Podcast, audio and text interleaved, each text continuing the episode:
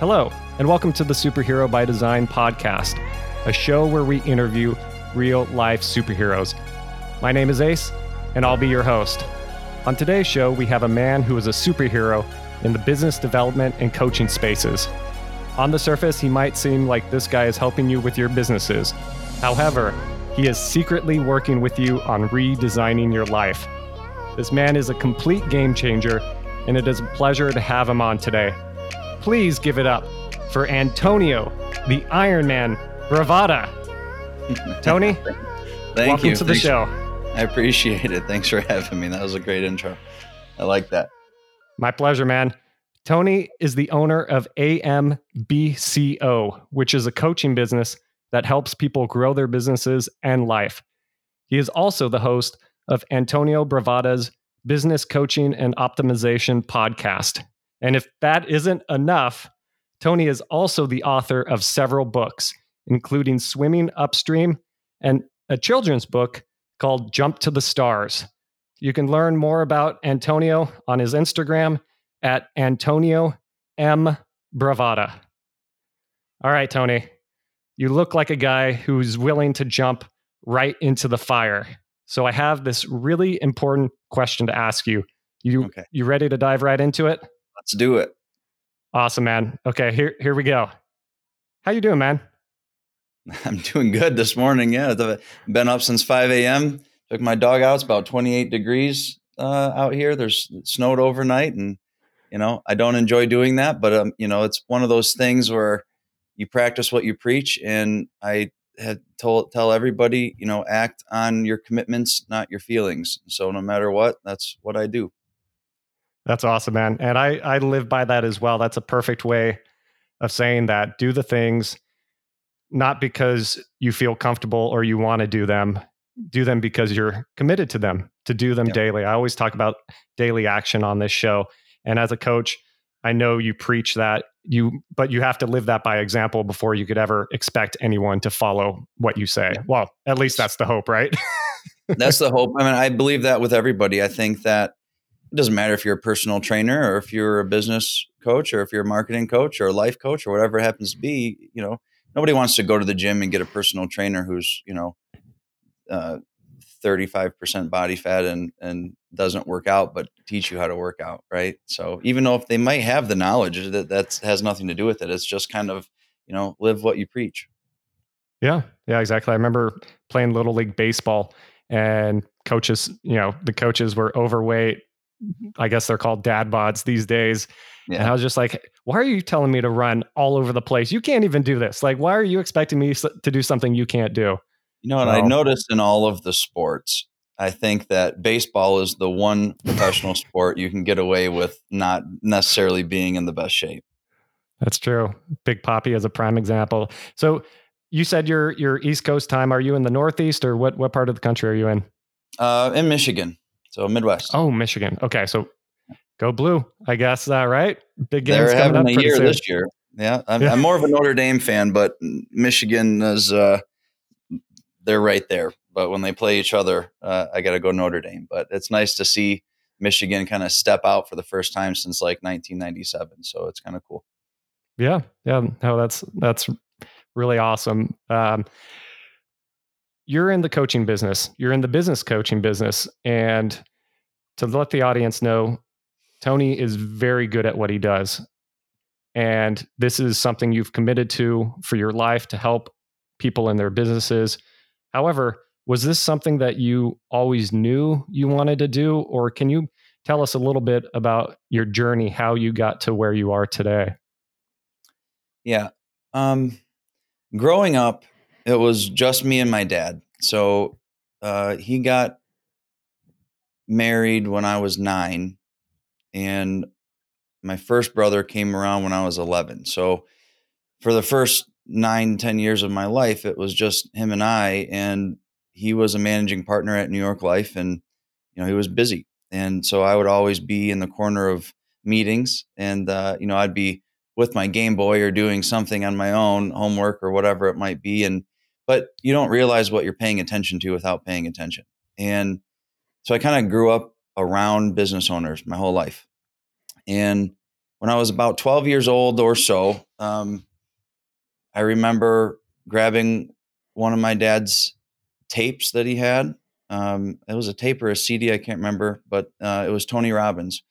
And I was mesmerized by Tony and Anthony Robbins at the time. And um, I just kind of dove right into that. It just grabbed me. And when I started my career, I started in financial services and I was doing very well. You know, I was 18 years old and I was making a, too much money for an 18 year old, and uh, but I wasn't happy. And um, you know, every year you, they they have awards and councils, right? So there's like a chairman's council, which is like the top one percent of sales agents and stuff like that. And and I had hit those a couple times, but every year you start over and you're just kind of ground zero with everybody else again, and it's always what's next, right? And so for me, I wasn't happy. So in 2008, the end of 2008, I started um, uh, a coaching clinic that was designed for salespeople, and it was to teach them how to sell.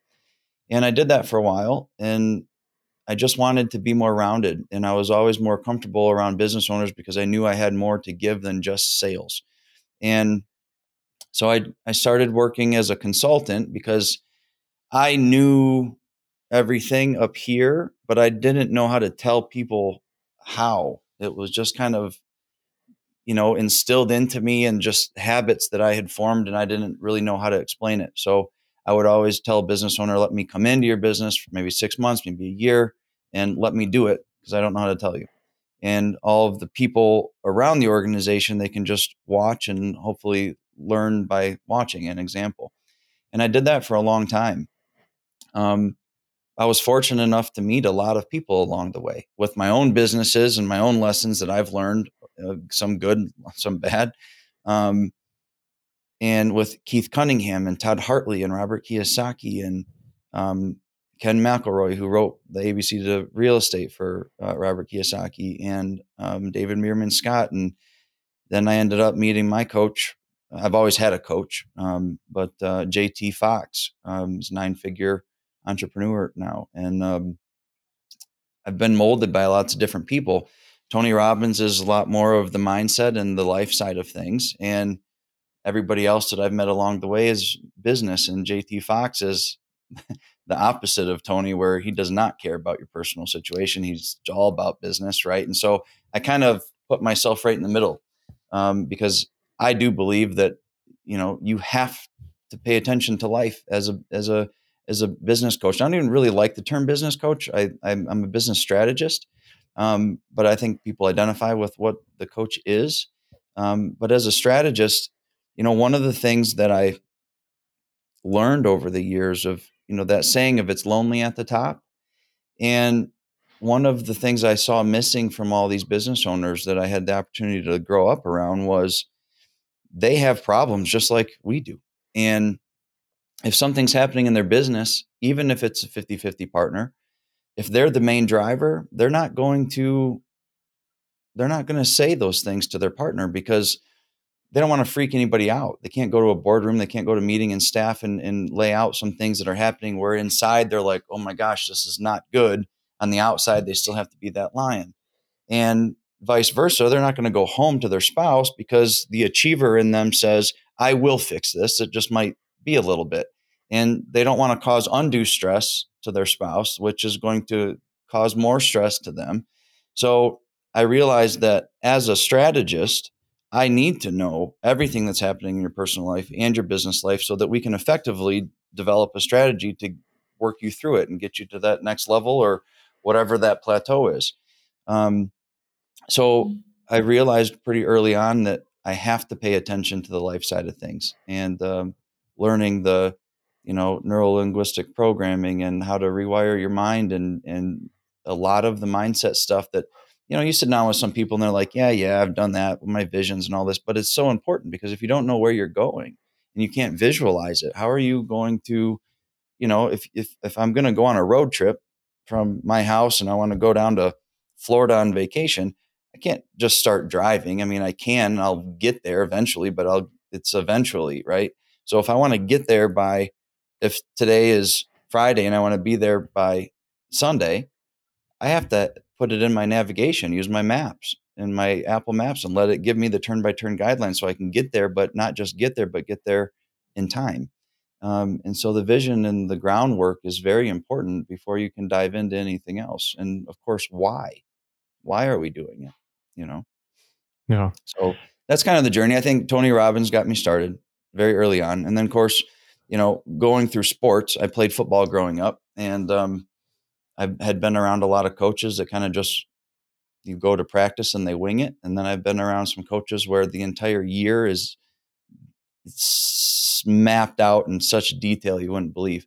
And but the performance that came from that was amazing. And so I I've had many many coaches over the years.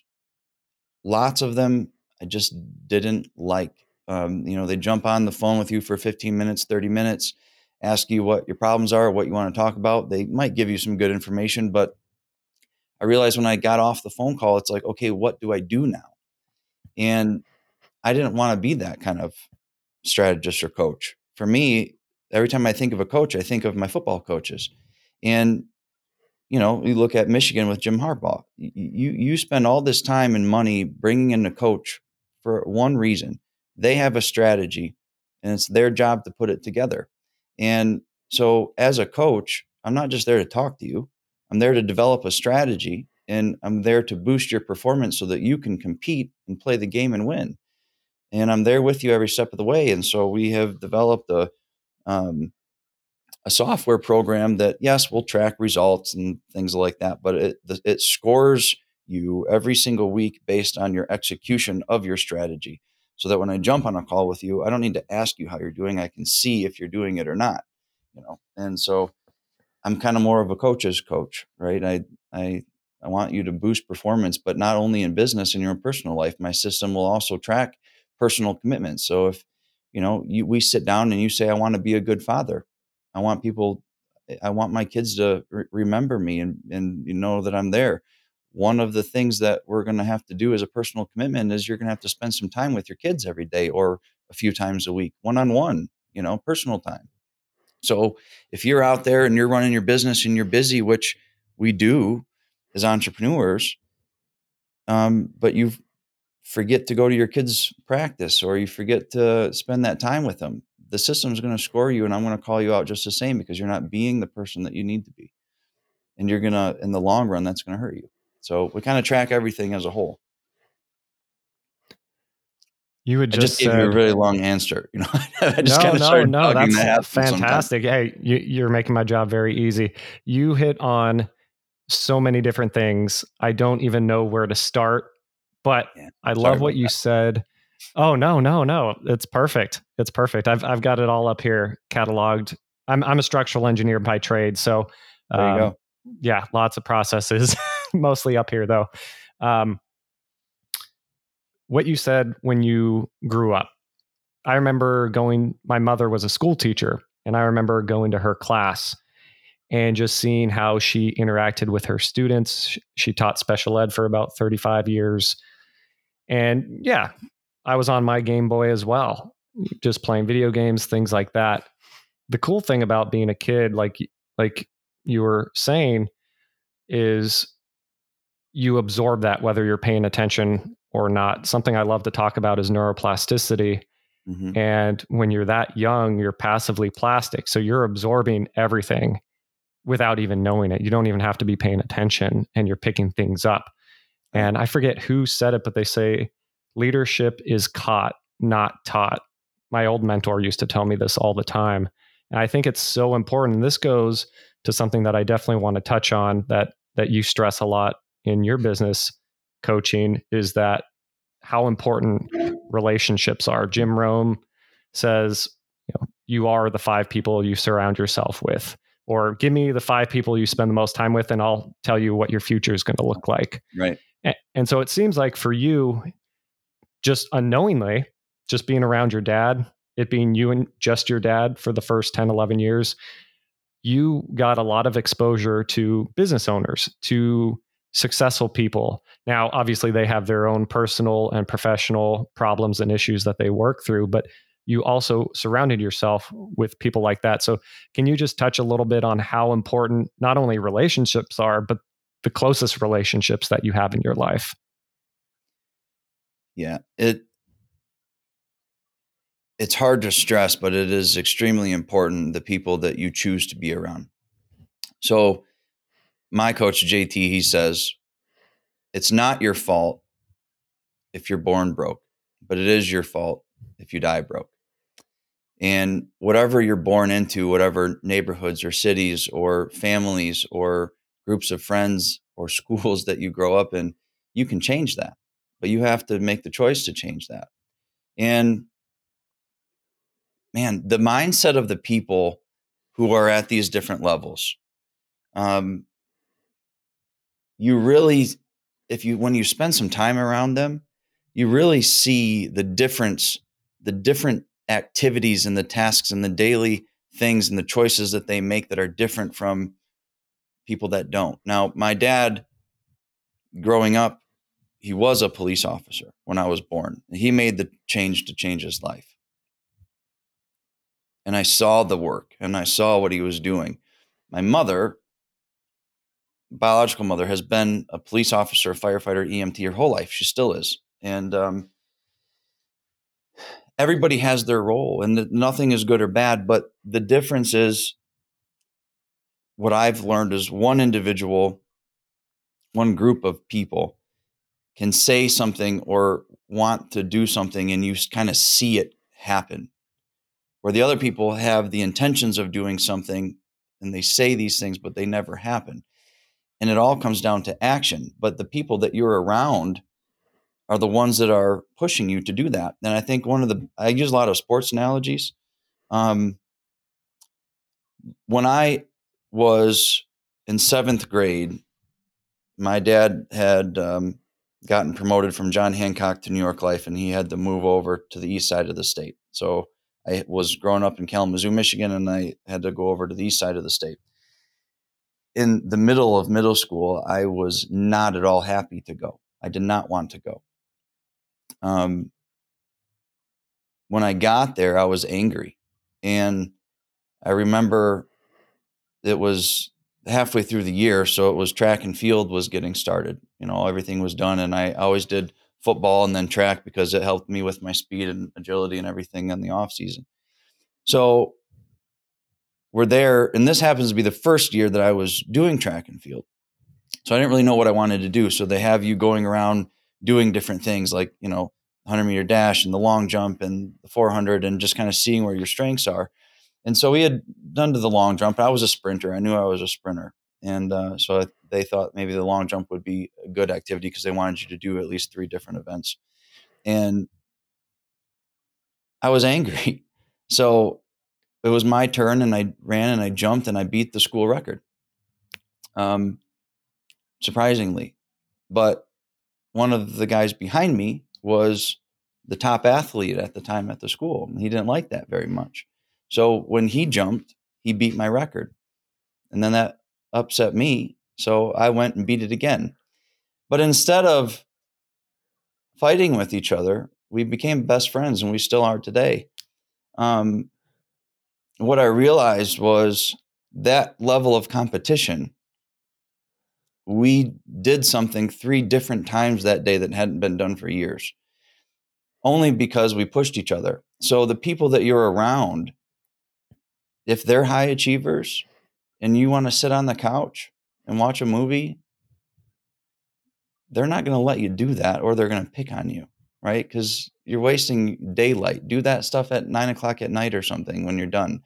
Um, so it's just a different type of people. And some people I think I've, I think are maybe a little scared of that level of of being on point all the time. But the plateaus that you get to um, that is all done by the people that you're around because they're pushing you. And that level of competition drives yourself, or it should drive yourself. So I have a group of friends. There's six of us that we've been friends since I moved um, in seventh grade. Um, but we're friends on we know each other's personal life, but that's not the proximity of people that I deal with in a day to day. So I've been able to compartmentalize a group of people that I love and I cherish, but they're not on the same path that I want to be on. And so in my daily life, I've surrounded myself and tried everything that I could to break into certain networks of people, provide value however I can just to be in that network. Um, because I firmly believe that those people are the ones that are going to push you to do better. Yeah. Yeah. Tony talks about that. Um, I think he talks about like Marines or Navy SEALs. And you, um, I forget what it, I'm going to butcher this and paraphrase it, but it's essentially he's saying you meet the expectations of the peers you're around.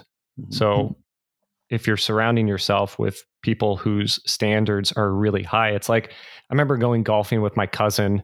He's a little bit older than me, very successful businessman, structural engineer as well. Um, crazy. Uh, so we have that in common, but he's really good at golf and I'm terrible, but I love getting out. I love just being mm-hmm. out there, phone away, all that. Uh, it's very calming for me. But at the same time, I knew I was going to go with a guy who's very, very good at what he does. And so I was like, all right, I need to focus more. I need to step up my game. And, you know, this is nothing to write home about, but I got my first par that day. And for me, that was a huge achievement because I would just whack the ball all over the place. But the moment I stepped on that and saw how he was presenting himself, I, I caught on to a lot of things. He gave me a lot of good pointers as well, but I, you know, I, I stayed really focused and I played the best golf of my life. I still haven't played that well since then, and I've played a lot more since then, but it was just crazy just being around somebody like that and how my game got elevated instantly without any yeah. better skills or anything. Yeah, there, there's there's two different elements to that because as the person who's already that mentality, like if you go to Marines, right? Those Marines or SEALs or Green Berets or whatever level you want to, whatever group, they need you to be a peer because they have to put their life into you. And if you're not at that level, they're not going to battle with you. So they need you to be at that level. For you, you don't want to be, for me, anyways, I don't want to ever be last. I understand that I might not always be first, but I will never be last. And so if I'm around a group of people that are doing something, I'm not going to be the weak link. So I always pick up my game just to get there. And that levels me up. Now, last um, what was yeah a month ago i was um, speaking on stage i was in, out in, in california and um, uh, Phil Jackson, the great Phil Jackson, was on stage with us, and I had an opportunity to listen to him talk. And one of the one of the things that he had talked about was the power of coaching, right? Because he's the ultimate coach. Michael Jordan with the Bulls, Kobe Bryant with the Lakers, and of course he had his own basketball career before he became a coach. But one of the things that that he talked about was, or, or there was a question that was asked, and it was, what did you do to coach Michael Jordan? And he said, honestly, I just had to stay out of his way because he knew what he was doing. It was about the other people. And a lot of people thought, and I think they touched on this on that, that Last Dance Netflix documentary, but um, a lot of people thought Michael Jordan was just too rough. Like he couldn't get around, along with people. But Phil Jackson's explanation was Michael wasn't a bad guy, but he was not going to lower his standard and wait for you to catch up. He was on his path, and you had to get there and find a way to get there fast. You know, like when somebody you're running, you're jogging, you're with a group of friends, or you know, with your spouse, and you're out there jogging, and and they're like, "Hey, wait up." Well, if you wait up, you're not pushing yourself anymore. And so it's not about I'm being mean to you. It's I'm trying to get you to recognize that by me waiting up, you're hurting me. And so we need we have a, a love for each other. We want to push each other. So I'm going to keep going. Or for, for me, my uh, she was a long distance runner. I'm not a long distance runner, so it would always be me saying, "Hey, slow down."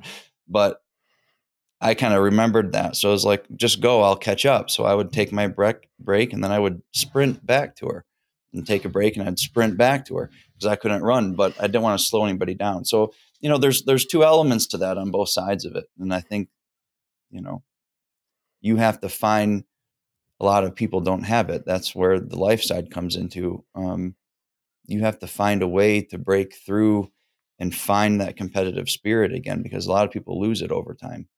Yeah. Yeah. My old mentor used to say a, a rising tide raises all ships. And that's kind of what Michael Jordan did. He was that rising tide. Yeah. And um, yeah, people might not like the way or on the surface the way he went about it, but it got results. And you will ask anybody probably that were was on any of those teams, and they are grateful for what he did, even if it was tough and harsh at times. But um, I'm a huge Golden State Warriors fan. I'm originally from the Bay Area. And so Steve Kerr always talks about the fight that he got into with Michael Jordan. And, uh, you know, they ended up throwing bows at each other. But he got the respect of Michael Jordan because he stood up for him. But Steve Kerr wouldn't be where he was in his career or possibly even his coaching career. He would have done well, but I don't think he would be at the level that he was if it wasn't for being around people like Phil Jackson and Michael Jordan for such a yeah. long time. That's the power of coaching. Everybody needs one. I don't care what yeah. level you're at. If you look at all elite individuals in any career, they all have coaches. You know, yep. I've always had coaches. JT Fox, he's he's not a billionaire yet, but he wants to be there. He's a nine figure guy now. He has multiple coaches. His coach, you know, Steve Hilton, and uh, you know, um, I, am not going to name them all, but you know, they have. Uh, he's got three or four different types of coaches, right? But but even at that level, there's people above that level, you know. And if you're a billionaire and you got one billion, there's somebody who's got ten, right? So there's always somebody at a different level that can help you pick up your game somewhere along the way. It's not about money.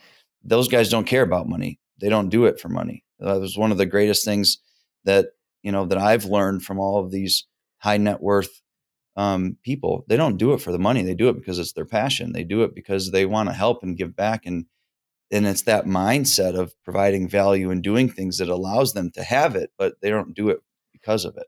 You know. Yeah. So yeah. It's got a, that personal drive inside. You got to find it. Yeah. No, I agree completely. So for people that are starting, let's just say, trying to shake off a lot of these these disempowering beliefs relationships specifically, a lot of people spend time with their families. And as we know, you don't choose your family. And there can, there's always, we're in the holidays right now. And there's always the, that uncle or that aunt or that relative that just is, I don't know, uh, an energy taker or just a broke mindset, things like that. How do you work with people that have to differentiate between yeah who they spend their time with when it comes to their family. Maybe they have a super tight knit family um, or they have friends that they've been friends with for a long time. But how does somebody start working on evaluating who's in their life? And if they like you said you have friends i have friends too that i'm very close with but they're not the people i spend my days day in and day out with um, and they're not the growth mindset people so how how does somebody kind of navigate or start to navigate those kinds of relationships? Um, it will be the hardest thing that you ever do in your life. So you have to really reflect on why it's important for you to change the relationship. And it could be a spouse.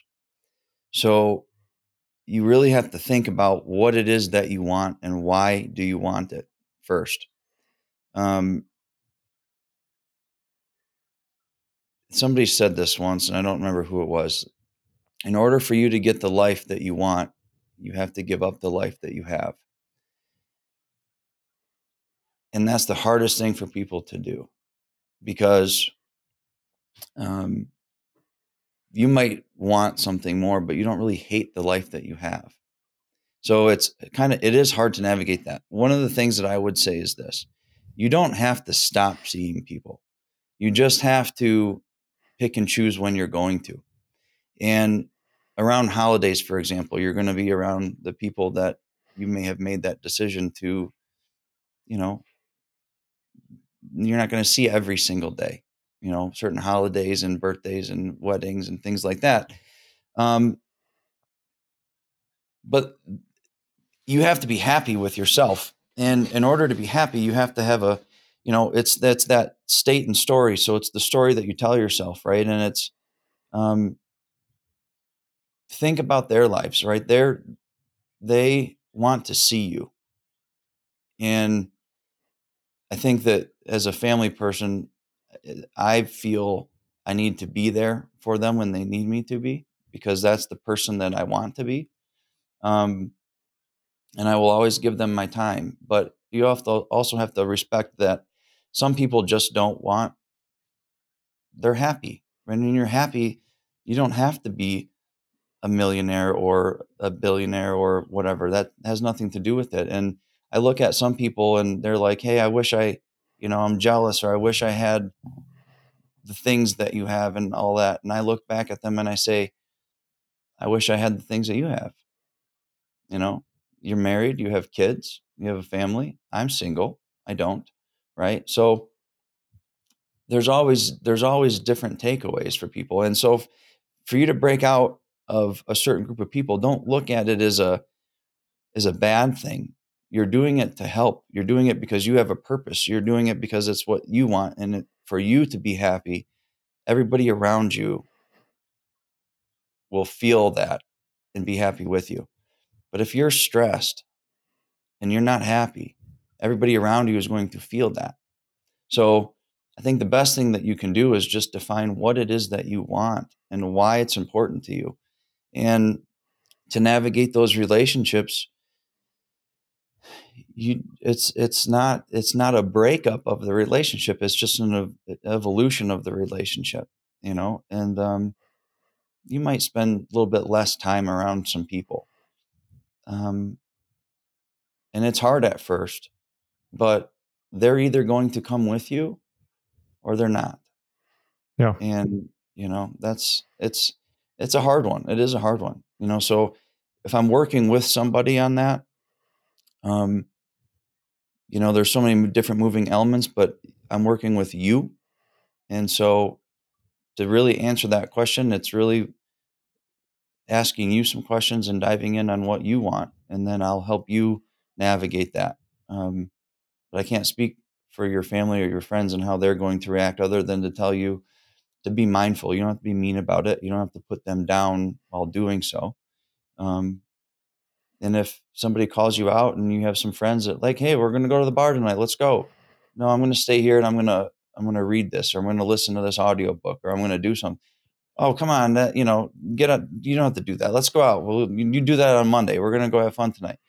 You just have to know ahead of time. And so that's part of the vision and the planning work that goes into the foundation before you can get to that point is knowing that things like that are going to happen and how do you want to handle it um, so yeah. it's a hard one it is a hard no, one i agree i agree completely and i think anybody like yourself or or myself that goes through this journey where we want to grow we want to get better we want to give it's a journey and we can't go on this journey if we're staying at home all these stories that you hear about, you know, like uh, The Hobbit, Lord of the Rings, I'm a huge fan of. Like, he didn't stay at the Shire and have this epic adventure. He had to go out into the unknown, meet new people, make new relationships. He had, you know, Frodo had had the uh, opportunity to bring his friends with him, but we don't all have that luxury from time to time because we can't control our friends' lives. They have to make those choices for themselves. But people, I think, also have to realize too, when you start to change, like you said, people are going to either change with you or they're not. And a lot of people want to stay comfortable. They want to keep people around them that are at their level too. So you have to be aware as you start changing, there might be f- some friction with certain people. Now, mm-hmm. if they're friends or family members that just love you unconditionally, they will, even if they don't understand, they will support you 100%. But not everybody will. It's not a guarantee, but that's nothing about what you're doing. You're doing nothing wrong. You're just wanting to be better and to do better.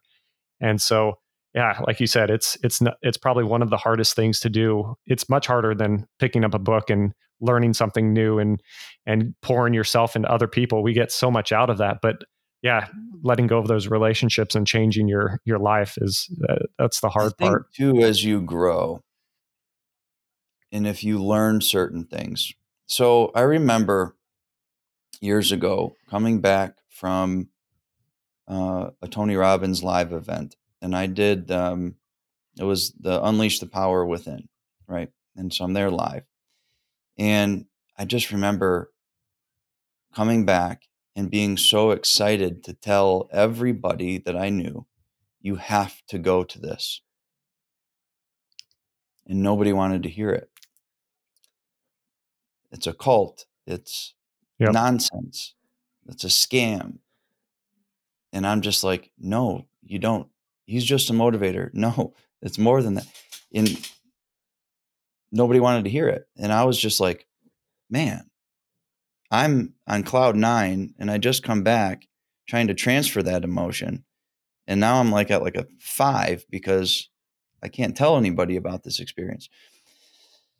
And then I realized what I learned years, this was later on now, not then, but I had learned other things about helping people rewire different ways of thinking and um, changing patterns. Um, and so I would test it to build my own skill.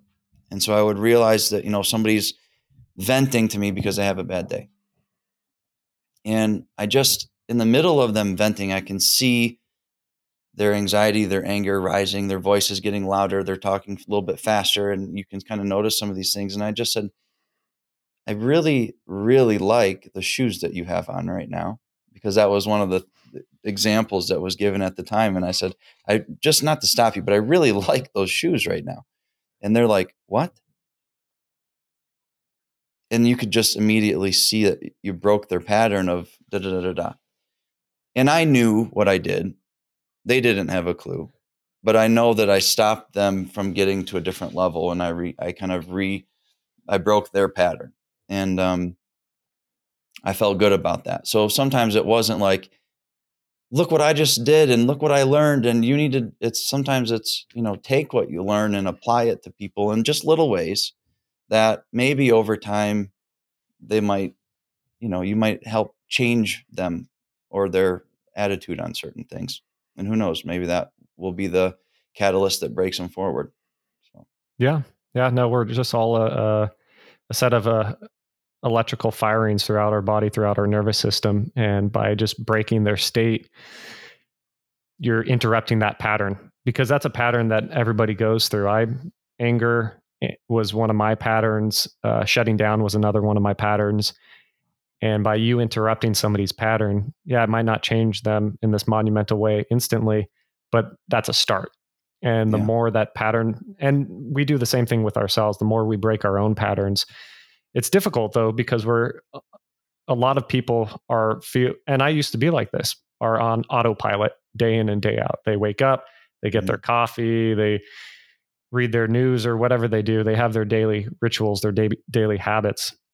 And so I think growth it's just a set of exercises where we're interrupting our patterns and interrupting those those connections. So yeah, very powerful stuff. Um, once again, Tony is the owner of AMBCO, which is a coaching business that helps people grow their businesses and their lives. He's also the host of Antonio Bravata's Business Coaching and Optimization podcast. And he is also the author of several books, including Swimming Upstream and a children's book called Jump to the Stars. Now, one of the things I, I want to jump on, which probably is pretty scary for people, it's just it's the S word. And probably just saying it uh, is going to get butterflies in people's stomachs. And uh, being an engineer, I hated sales. Uh, going to a used car lot, everyone talks about that, right? The experience they have at the used car lot. So, being a business coach, you talked about sales a little bit earlier. Can you talk a little bit about sales and how somebody can develop it even if they're not a business owner, even if they're not in the business realm, because I think it's important because we're selling ourselves all day, every day, whether it's to our spouse, our children, our friends, our employers, uh, people we meet on the street, at the supermarket.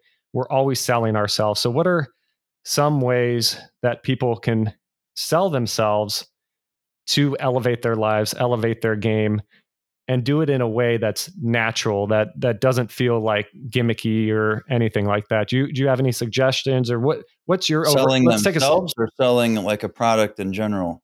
I'd say just we're all selling ourselves. We are yeah. our biggest product. So, that's just an extension of us. Yeah. Um, so you, you I guess what I'm getting every to everybody. Yeah. Right. Yep. And and thinking of it, people sometimes people are scared of sales and they don't like salesmen, but you are everybody's a salesman.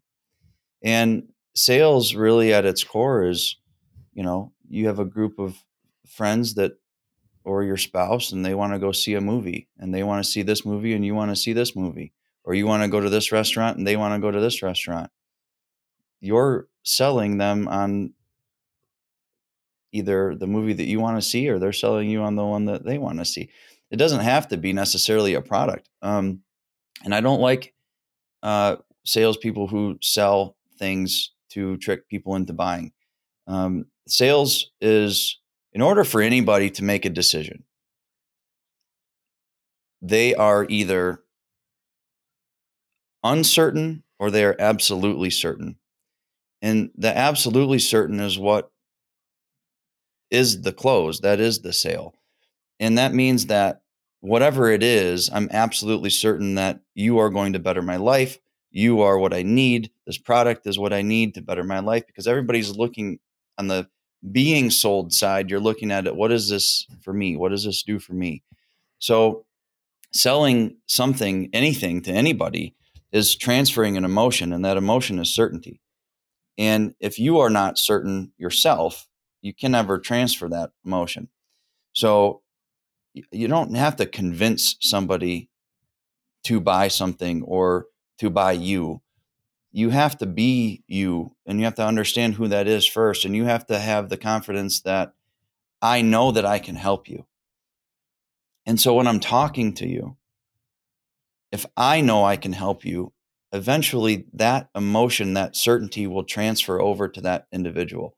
They're going to believe it. And that's when a sale happens. It doesn't matter if I'm going to sell you on marrying me. I have to know in my head that I'm going to be the best person for you. And I also have to know where you are on this this scale of 0 to 10 of how certain I can gauge you are in knowing that because I can't ask you to marry me if you're like a five because you're not you're going to say no.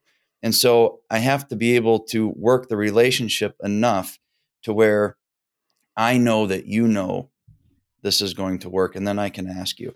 And that's just like with anything in sales. And so I think a lot of mistakes that salespeople make or anybody makes in sales is um, asking too early um, and not really paying attention enough to the person that you're talking to to know what their real problem is and whether or not you can solve it. Um, did that answer your question? Oh yeah, no, that's super powerful because I I feel like most people, business owners, non-business owners, they hear the word sale and automatically go to this place of uh, trying to trick somebody or swindle somebody or manipulate or coerce somebody into something they might not necessarily want. But yeah, yeah so I, I had one to... client that that jumps in mind when when we talk about this. So uh, he owned a, a roofing window siding business, and his main product was roofs, right? And so he wanted help growing his business, but he he had a problem with uh, finding quality salespeople. There's not a lot of you know talented salespeople that want to go sell roofs, right? It's not glitz and glamour. There's not a lot of money involved in it. So I had to be able to work with people and develop that psychological aspect of helping them grow to be better salesmen so that they could make more money. But one of the things was is that you know before I met him, it was here's your script, here's your pitch, and he people had to memorize it word for word, and he made sure of that. And you go into the house, and they have their canvassers going in neighborhoods, and they have you know their online marketing, and people just want these free estimates on their roof, and you know, um, or they're knocking on doors and saying, "Hey, your roof is old. Can we set you down with somebody for a free inspection?" So they're going to the house, and and these salespeople are trying to convince people that they need to replace their roof 17,000, 15,000. You know, roofs are not cheap. I didn't even know you had to replace a roof on your house before I met the guy. Um, and uh, I'm sitting there listening because I just want to see. I don't. I don't inject myself right away. I want to see the process first. So, at the end of it, I said, "I don't really think that person needs a roof right now. Do you?" And they're like, no, they don't need it now, but they'll need it within the next few years, right? And so, okay, well, you didn't get that sale right now because they didn't believe that they needed it now either. So, here's what I would have done. And this is eventually how we ended up training everybody. I went up there, you know, you, you take a look at the things that you're supposed to take a look at. You come back and you sit down with the family and you go through all of the pain points of the roof. They don't care about everything, right? Nobody's going to I don't care. Tell me what's dire, right? So you're only going to talk about the important things that need to be addressed. And then you're going to say this Your roof is old. It does need to be replaced. It does not need to be replaced today, but it does need to be replaced within the next three to five years. Here's the problem if you look at three to five years ago, roofing is priced on squares three to five years ago, you could have got your roof done for $200 a square, $235 a square. Today, it's more like $600 a square, $700 a square. Three to five years from now, it might be $1,000 a square. I mean, you can look back through the history of materials and roofing and labor rates and everything else. Um, course, interest rates, we're in the lowest interest rate time we've ever had. Now you're starting to see interest rates rise. And so over the next three to five years, we don't know what's going to happen. We do know that you're going to have to change the roof. It might be a wise decision to do it now because it's probably going to save you thousands of dollars if you wait three to five years. And so the difference was is I'm not convincing you to do it now because you don't need to do it now. And if I try to tell you you need to do it now, you know that it doesn't have to be done today. But if you can make logic out of the situation that is better for them, you don't have to do it now. You could wait, but if you do wait, this might happen. So you could save more money by doing it now. And let them make that decision by giving a logical, reasonable explanation for it. The logic and the certainty of what you're saying, nobody else is coming and saying that. Every single person that they're talking to is trying to sell them a roof. You just gave yeah. them something completely different and when we did that, when we implemented that philosophy of change, all of these guys went from two out of 10. The lowest person in the company was four out of 10. And that was consistent for 18 months while I was working with them. Nobody was under 40% closing. And it was just a different way of looking at it. So that's sales in general. If you if you can actually help somebody, they're going to make the decision. You're not convincing anybody you're right. You you have to push them down the line to where it makes sense for them, and it's something that you would do. I would make mm-hmm. a decision to do that now because I see that right, and you can see where things are going. So just a little bit different of of thinking in the psychology. What do they want? What do they want to hear? What's going to be in their best interest? You know, and well, everybody's problem is different too. Sales is really just solving people's problems. Some people, it's yeah. money other people it's not money it's it's something else. And yeah. so listening to people obviously like you said knowing your product and not just knowing the product itself but knowing how markets change and things like that. So knowing everything about your product having confidence and yeah it's just um, we're selling ourselves day in and day out. Uh, i know we're wrapping up here soon but one thing I want to touch on is whether it's a business or anything else, they always talk about 80% of businesses or running a business is psychology and 20% mechanics. I'm sure you've mm-hmm. heard those ratios before, but I feel that applies almost to anything. 80% of whatever you do is your psychology. And yes. wherever you are currently in your life is because of your psychology. So if you're poor, it's because of your psychology. If you're rich, psychology. If you're somewhere in between, well, you just need to change your psychology, put yourself around the right people, up your game, sacrifice so sacrifice today so that you don't have to sacrifice later in life. Make the hard choices today to have an easier life rather than easy choices today to have a harder life. Yeah. And I like you said at the beginning, you are a business strategist and there's a immense amount of skill that goes with business strategy but that's only 20% that's the mechanics part of it. 80% of what you're working on is how do i change this person's psychology? How do i up their psychology game? Because no matter if you go bankrupt and lose everything if you have that psychology you can build it back up. Keith cunningham you hit on earlier is a prime yeah. example of that. Tony's yeah. been through it. Down 100 all, million. yeah. Yeah all these guys they have been at rock bottom, but they still had the same psychology and they were able to turn it around. They didn't give up. They kept pushing and fighting every single day. They all these crazy external circumstances didn't change who they were internally. And I think that's the the biggest yeah. thing is how can you change your psychology or up your psychology because yeah, wherever we are today, is squarely on our own, own shoulders. And we're the ones that need to change ourselves from the inside out to get to, to the next step. That's the biggest lesson. Biggest lesson. Because a lot of people look at it and say, How can I make more money?